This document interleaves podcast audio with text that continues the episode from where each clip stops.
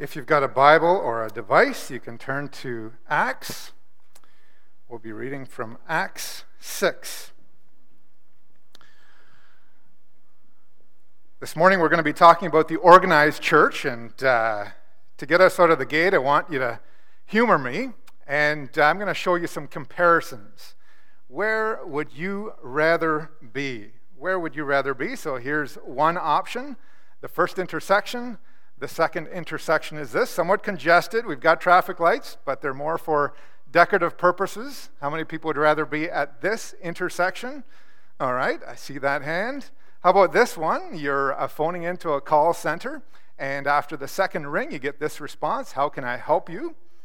Versus this call center, due to unusually high call volume, you may encounter wait times of two to three hours. How many people would prefer this one right here? All right. Well, how about this one here? You've got an opportunity to stay in this room, or you have an opportunity to stay in this room. All right. Well, how many people would select this room? All right. Well, gen- there's just a general sense that uh, most of us like things organized. Now, it's somewhat complicated when we uh, show you pictures like this because there will be a person that enjoys this. Saturday morning, you get that call, and this is no problem. I'll just lay on the horizontal on the couch and uh, put it on the speakerphone. Sorry, honey, I can't vacuum this morning. I'm going to be uh, taking in this phone call. Or this one, I ask students uh, uh occasionally, uh, what would you rather be in a, in a bedroom like this or in a bedroom like this? And it's hard. Uh, and some people opt for this, and I'm not sure exactly why, but maybe it's got more of a cozy feel, or maybe they're thinking about the responsibility. This requires cleaning, this requires work, this requires very little responsibility. But I think, regardless of where we are, we like things organized at some level. We like same day service when we call 911. We just do. We just do. Some of us like same day service from Amazon. We might not consider ourselves organizers. We might not like the process of organizing, but the vast majority of us appreciate when things are organized and we see the benefits of that. And so, in our passage this morning, we are going to learn about a church that did some organizing. And this is what we're going to be looking at. The problem, we've got a problem, needs of widows are not being met. We've got some racial discrimination. And then we're going to look at the solution and we're going to notice four lessons mission, structure, serving, and outcome. And so before we jump into our scriptures, let's pause for a moment of prayer. God, we come before you this morning and we're so grateful for the opportunity to be here, to take in your word, inspired inerrant. And now, Lord, we're asking for your Holy Spirit to teach us. We have needs, and we are aware that your truth often, always intersects with our needs. And Lord, that's what we're looking for this morning. May you be our teacher. May you instruct us, we pray. In Jesus' name, amen. All right, Acts chapter 6, verse 1 in those days when the n- number of disciples was increasing. Actually, let's just stop right there. The early church was experiencing tremendous growth. And so we have 11 disciples, and then in Acts we read of 120. Peter is addressing a crowd of 120, and then later 3,000 were added to their number on the day of Pentecost. Later, we read that others were added daily, and then uh, later 5,000 men who believed, not including women and children, and then more and more believed and were added. So by the time we're getting to Acts 6, some Bible scholars would suggest that the church size is up to 10, 15, maybe 20,000 people. And so great things are happening. God is moving, but we have a problem. Let's go back to our passage and pick up where we left off. The Hellenistic Jews among them complained against the Hebraic Jews because their widows were being overlooked in the daily distribution of food. And so, with the rapid increase of church growth, it is no surprise that some needs are falling through the cracks. We have n- widows that are in need, we have widows that are going hungry. And uh, in that culture, your protection came from a husband or a father. If you didn't have a male in your life, uh, you, your survival was at risk. In fact, uh, in the book of James, we are encouraged to look after the widows and the orphans. And it's no surprise that James categorizes, puts uh, the widows and orphans in the same category. There are people in many cultures who target widows uh, for sexual or financial reasons. And this is not the way of Jesus. We are to care for those who cannot care for themselves. So, what is this young church going to do? Experiencing an explosion of numbers and an explosion of practical needs. And they come up with a plan, a practical plan, a template that churches continue to use and we at Wallenstein use as well.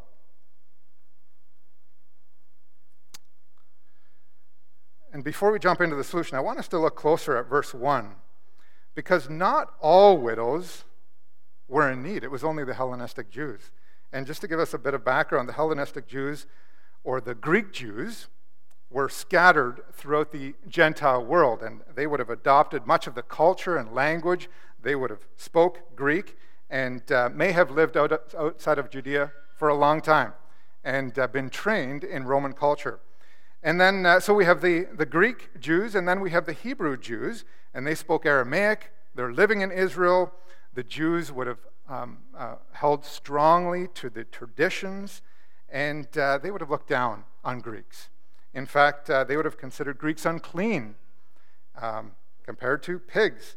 And uh, we can assume that they carried these same opinions over into their uh, Christian life. They considered Greek Jews second class citizens. So uh, we potentially have discrimination, we have impartiality, division, racism. The Hebrew widows were just doing just fine, the Greek widows were going hungry. So let's read verse 2 for the solution.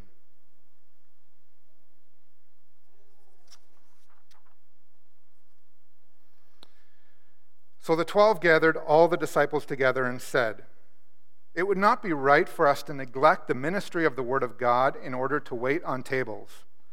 Brothers and sisters, choose seven men from among you who are known to be full of the Spirit and wisdom. We will turn this responsibility over to them and will give our attention to prayer and the ministry of the Word. This proposal pleased the whole group. They chose Stephen, a man full of faith and of the Holy Spirit. Also, Philip, Prochorus, Nicanor, Timon, Parmenas, and Nicholas from Antioch, a convert to Judaism. They presented these men to the apostles who prayed and laid their hands on them.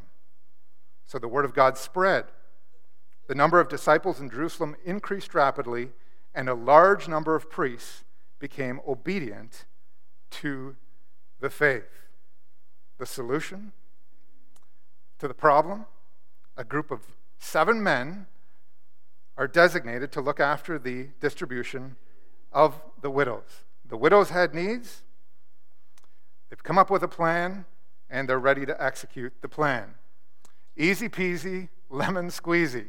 In fact, if we read, I, was just mentioning this morning that um, if the, in the generations to come, three generations from now, we have a group of students in a classroom reading this little paragraph in a textbook, their history textbook, about COVID. There was a virus, and there were masks and vaccines, and there was social distancing, and, and then they carried on. We might be a little disappointed that the teacher didn't go into more detail. Could the paragraph not be a bit longer? There's more involved in that paragraph. And as I was reading and studying this, I think there's a lot in here, and that's what we want to look at this morning. And so, four different things mission, structure, serving, and outcome is what we want to be looking at as we dive deeper into this passage. And so, first of all, mission. How many people have been to a Kitchener Ranger game? Kitchener Ranger game sometime in the past. All right, so after, I don't know if they still do this, but after the first period, uh, sometimes, or is it the second period, they bring the little guys out, the little Timbits out And uh, Chris is going to throw the video up on the screen just so we can get a, a good glance of the, uh, the Timbits uh, uh, skating around. And uh, by comparison, if you've just watched a period of the Kitchener, Water, uh, Kitchener Rangers playing, it looks very different. As, as Brad said this morning, where the puck goes, they go. somebody asked if this was Drayton hockey. It's not Drayton hockey, this is the Timbits. But then when the Kitchener Rangers come back on for period number two, and we're watching the, uh, the game, we see uh, team play, we see strategy, uh, we see positions, and it's a very different game. And so when we're looking at uh, the mission in a similar way, the apostles recognize the word of God must be preached. They can't all run after the practical need, like the uh, kids' hockey game. Just because there's hype, just because there's grumbling, just because there's murmuring, doesn't mean that they can drop what they're doing and uh, look after that themselves. And so the, the apostles saw, as we read in the scriptures, prayer and the preaching of God's word as their primary duty. And they had been witnesses of the resurrection of Jesus, and Jesus told them, eyeball to eyeball, you will receive power when the Holy Spirit comes on you and you will be my witnesses in Jerusalem and in all Judea and Samaria and to the ends of the earth. And as church leaders, they have a duty to look after the physical needs of the poor. That is part of the, the mission, that's part of their obligation. But with the growth of numbers, they themselves couldn't keep up. So I remember one person telling me just because there's a need doesn't mean it's your calling. We only have so much capacity. And the apostles recognize their calling is prayer and preaching the word. And there are different seasons where we have more capacity than others. We have to look after the needs that we've been given. I've got a need to be a husband, I've got a need to be a father. Sometimes we have capacity to, to give outside of our home and give in the church and give in the community. And uh, we seek God's direction for the uh, the need that he is looking for us to address, our calling. So the apostles, on mission, recognize that they have a mission and they must stick to that. So, secondly, structure. A group of seven men are assigned to oversee this need. And now, Acts never uses the word deacons. Um, certainly, what we see here is a template that was created for churches uh, a group of people focused on spiritual needs, the elders, and a group of people focused on practical needs, the, deacon, the deacons. That's the template that we see here. But in our passage, this group of seven was looking after the responsibility of distributing the food. And later in Scripture, we read the deacons coming alongside the elders and helping out with the practical needs. Now, there's no description in Scripture on what the deacons are supposed to do. There's qualifications, and the qualifications are high. We read those in 1 Timothy 3. Just because the deacons look after the practical needs does not mean that it is of less importance than the spiritual needs, because it is a part of the mission of the church. Even in the first group, they were looking for seven men full of the Spirit, full of the Spirit and wisdom. Stephen and Philip, the only two men we really know anything about in that list, were certainly full of the Spirit and wisdom and met those qualifications. Uh, a little side note um, we mentioned that there was most likely racial discrimination in the church as they were addressing this need, as they were addressing this crisis. And the question of whether the Hebrew and Greek widows should receive the tr- same treatment was not even a part of the discussion. That was not even on the table. In the Bible, we read that God shows no favoritism, and nor should we, regardless of your gender or your race. There is no favoritism at all. And uh, um, what's interesting about these seven men as well is they all had Greek names. It's quite possible most or perhaps all of these Greek Jews spoke the language and understood the culture of these Greek widows. And what is even more interesting is that the people selected these seven men. And so, even though there may have been discrimination and there may have been racialization, when it came time to organize, they recognized that we need to get the uh, right people in place. And as I was studying this passage in, in Acts 6, I was just reminded again of how much I and so many of you appreciate the deacons that we have. We've got a group of deacons that have a variety of skill sets and a lot of experience, and they work well as a team. And the only thing they can't agree on is the shade of blue. So.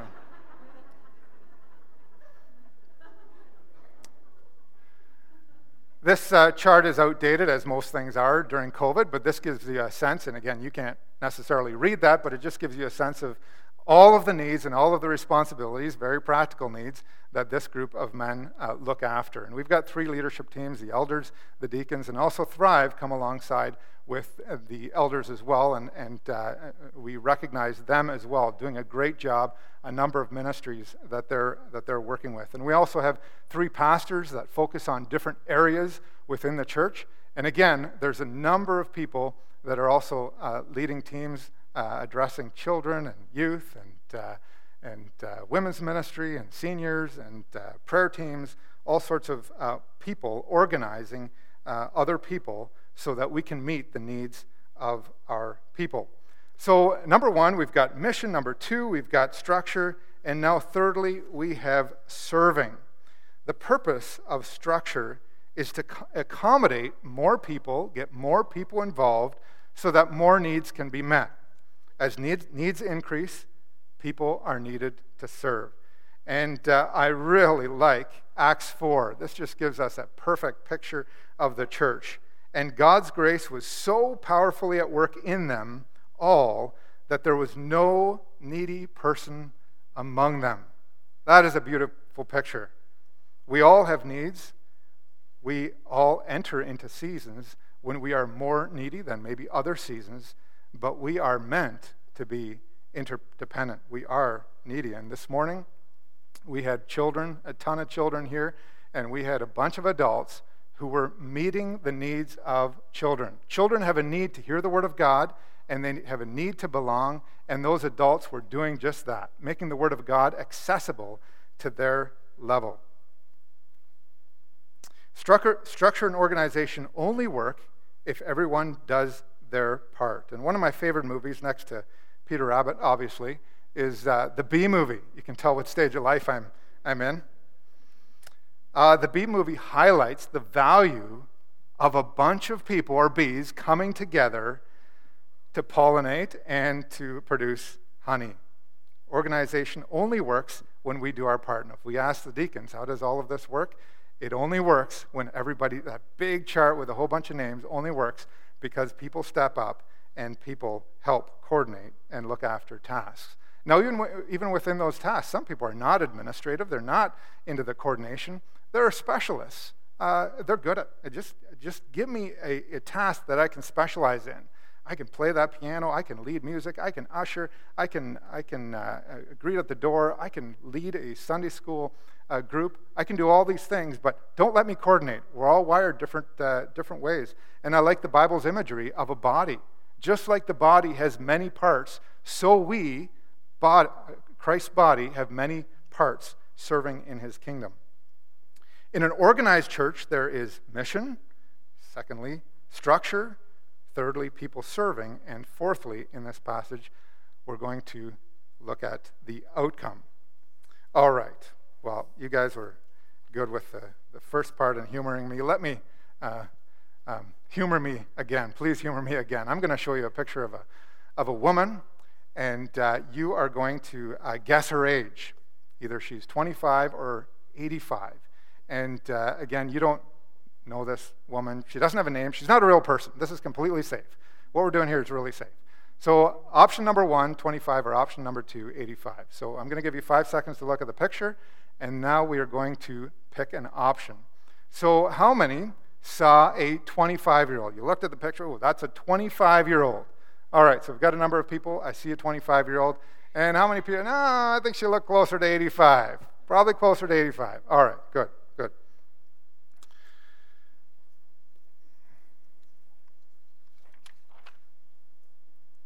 All right. Um, we're going to look at the picture again, but it's interesting, again, that we can look at the same screen and see something very different. And the same thing happens when we get organized. And we've all got organized over the last year and a half. During COVID, at home. All right, we got to reorganize. Let's talk this thing through. At the church, at the workplace, we need to reorganize. And uh, did you ever see anybody that had a different perspective than you on any, in one, any one of those spheres? Absolutely. We've got very, very different perspectives. And so this time, I want you to look at that woman, but I want you to try to see the other person's perspective. Some people said they saw a 25 year old woman, you saw an 85 year old woman. Look for that 25 year old woman and vice versa, and then we're going to vote again.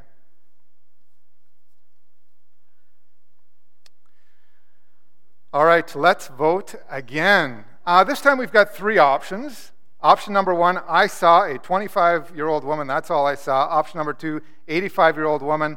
Uh, number three, I think I saw two women. There was a 25 year old and an 85 year old. All right, how many people saw a 25 year old woman? Put up your hand if you saw a 25 year old woman and an 85 year old woman. Yep, I saw an 84. We got a number of hands for both. And then option three, 25. I saw two. I think I saw two. Great. Now we got three perspectives. This is going good. All right. So we need to bring this together, and I'm going to uh, do a little unity activity. Here's the unity activity. In this activity, we all need to agree on one option. And I'm going to make a motion and we are going to vote on this motion. So this motion is going to look like this. We all agree there are two women in this picture. So even though not all of you saw two women, based on what you're observing this morning, can we all agree that there are two women in this picture?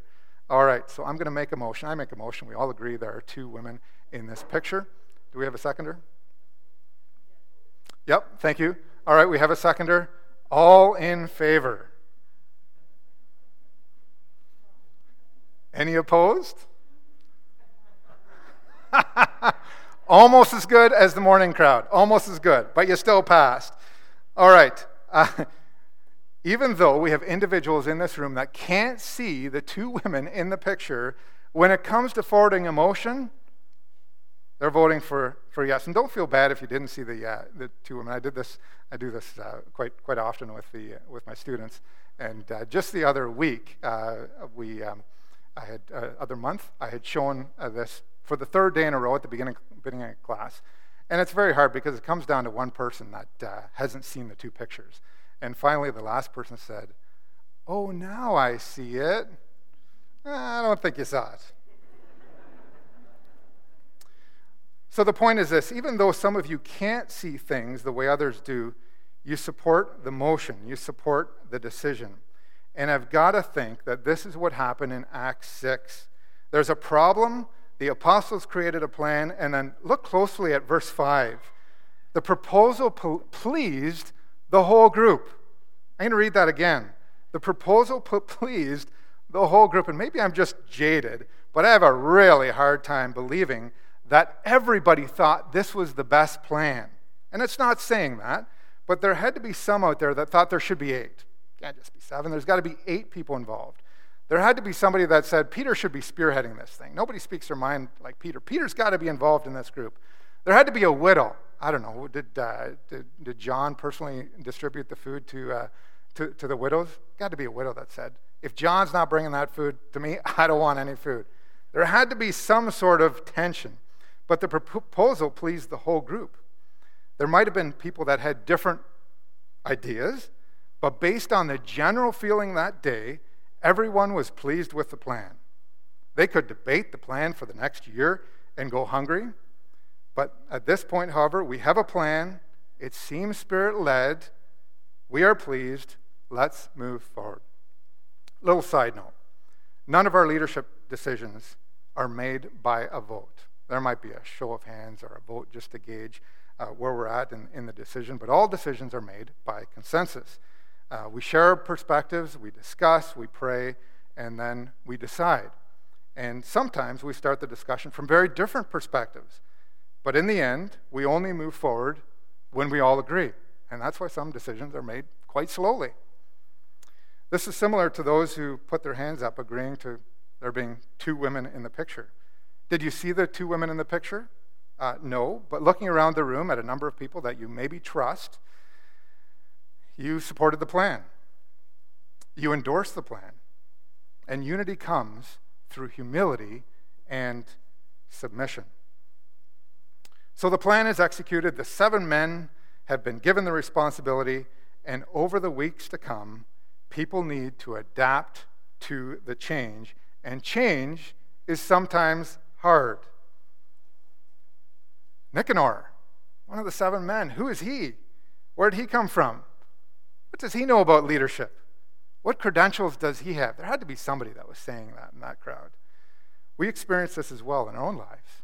Change impacts us. We've experienced change in the home, change in the workplace, change in the church. Uh, we experience a change of maybe small group leaders. What does a small group leader know? Sunday school teachers, uh, change in, in people doing different things, and it's sometimes hard for us. But getting organized requires change, and sometimes change is, is hard, and that's the reality. What makes this passage in Acts 6 remarkable is the unity despite the previous disunity. It's been humbling to see the unity that we have experienced here over the last uh, 20 months. But even if we do enter into a season of murmuring and grumbling, uh, we know that we can return to unity. This is a prime example. So, what's the outcome of mission, structure, serving? This here. So, the word of God spread, the number of disciples in Jerusalem increased rapidly. The spread of God's word, and I'll just put our discipleship pathway up while I mention this. The spread of God's word means more people are experiencing forgiveness of sins, more people are experiencing peace with God, more people are growing in faith, following God's will for their lives, and more people are coming, as the Bible describes, alive in Christ. I'm going to ask the music team to come up. This is our hope for WBC. God, is calling us to his mission of meeting people's needs. He is calling us to organize and move forward in unity.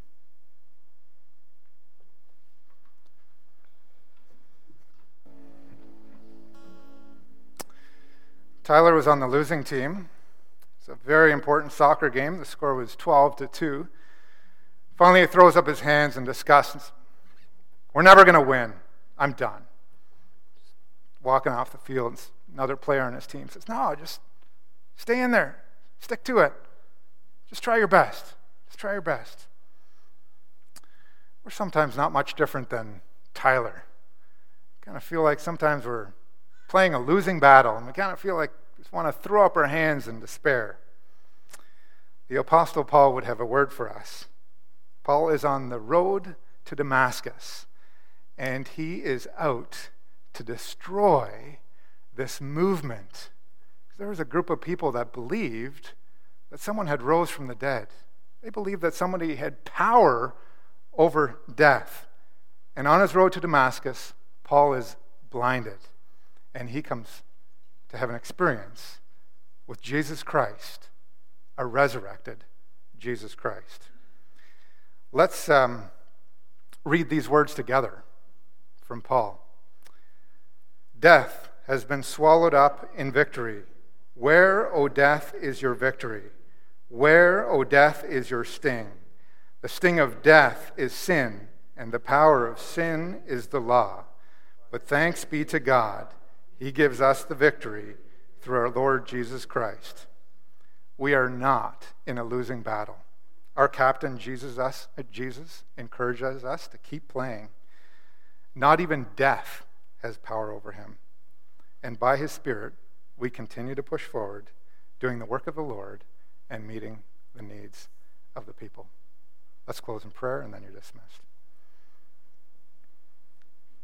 Heavenly Father, we come before you. And again, we recognize that we are needy people. We are created for inter- interdependence, and you have put us on a mission. And we are praying that you might help us to um, be focused on the mission that you have given us. Lord, you have called us to spiritual needs, physical needs, and uh, many other needs, emotional needs and mental needs. And Lord, I am praying that you might help us to move together in unity. Lord, encourage our hearts and uh, Lord, if uh, uh, there are those in the room that have capacity to give beyond the, the uh, needs that they're addressing now. I'm praying that you will prompt them. And Lord, for those of us who are, are uh, have her, needs, um, whether it's at home or uh, whether it's with uh, uh, older parents or younger kids or, or whatever it is, I pray that you might uh, uh, revive that calling within us and a sense of duty. And I pray this in Jesus' name. Amen.